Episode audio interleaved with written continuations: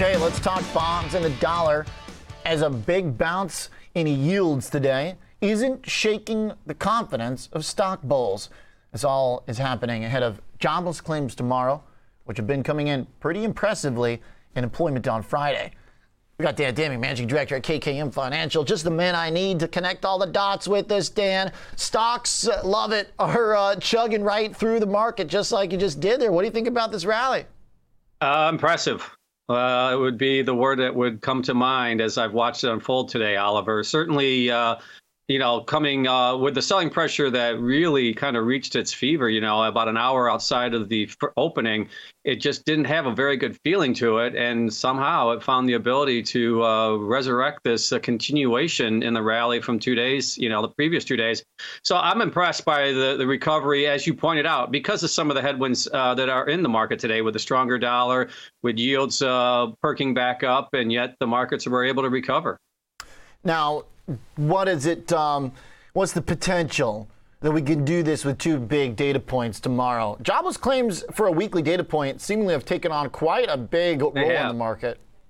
Yeah, they have, and and you know Ben and I will be looking at that tomorrow morning when that does come out, and uh, it's interesting because as you pointed out, you know the 193 number last week uh, below 200,000 is just uh, in, impressive, and uh, from a historical standpoint, even. And uh, you know, they're still looking around 203 this this this week, excuse me, going into the big number on Friday.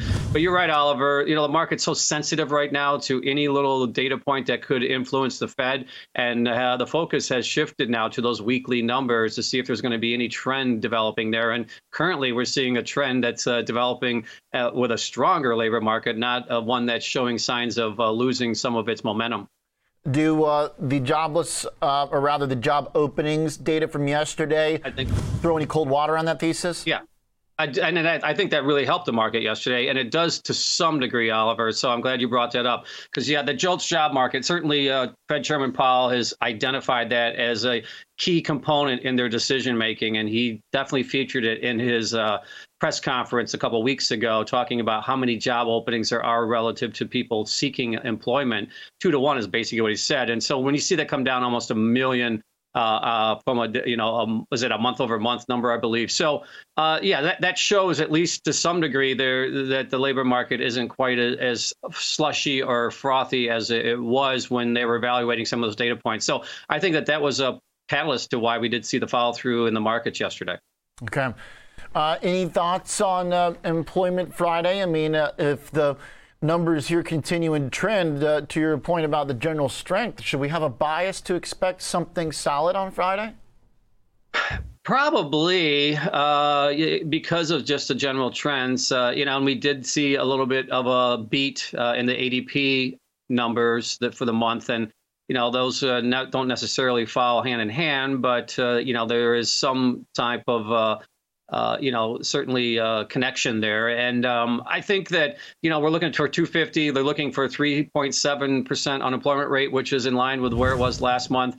Not too much of a, you know, a shift from uh, month over month. And I guess you know, like depending on how the market views it, will be the key.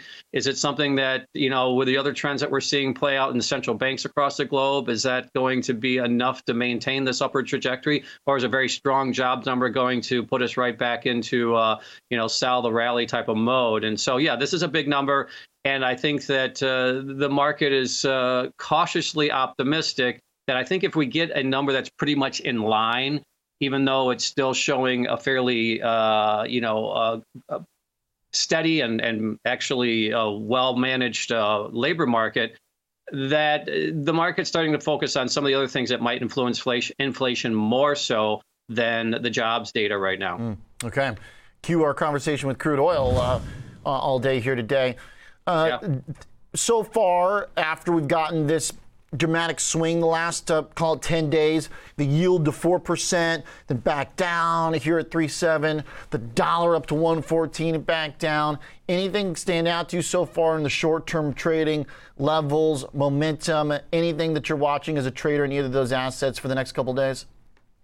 Uh, yeah, uh, you know, I, certainly, I think when you look at what's taking place in the Treasury markets, uh, the, the, you, the, the short end of the curve, I still think is you know the most important thing. We are seeing some significant volatility there.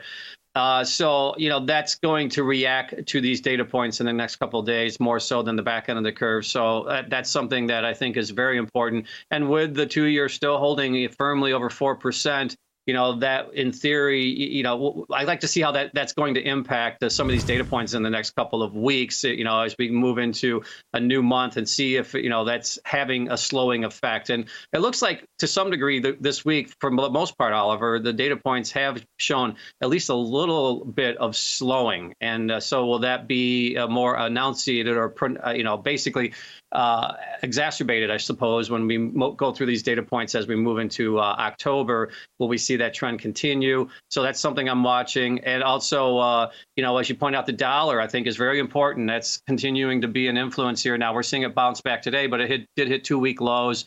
Uh, yesterday. And uh, so I think that that's another factor that you have to look for. And if we see it break 110 and, you know, continue to start to show some further signs of weakness, then you would think that that's got to be a beneficial type of environment, at least for the market from a short term perspective. All right, love it. Uh, the two year, yeah, 4.2% is definitely uh, right now showing some more obstinance than yes. uh, the 10 year, not quite allowing itself to be whipped around as much. Uh, sticky and elevated. Thanks, Dan. Good conversation. All right, Oliver. All right, Dan Deming, Managing Director at KKM Financial, with the preview here going into the next two days.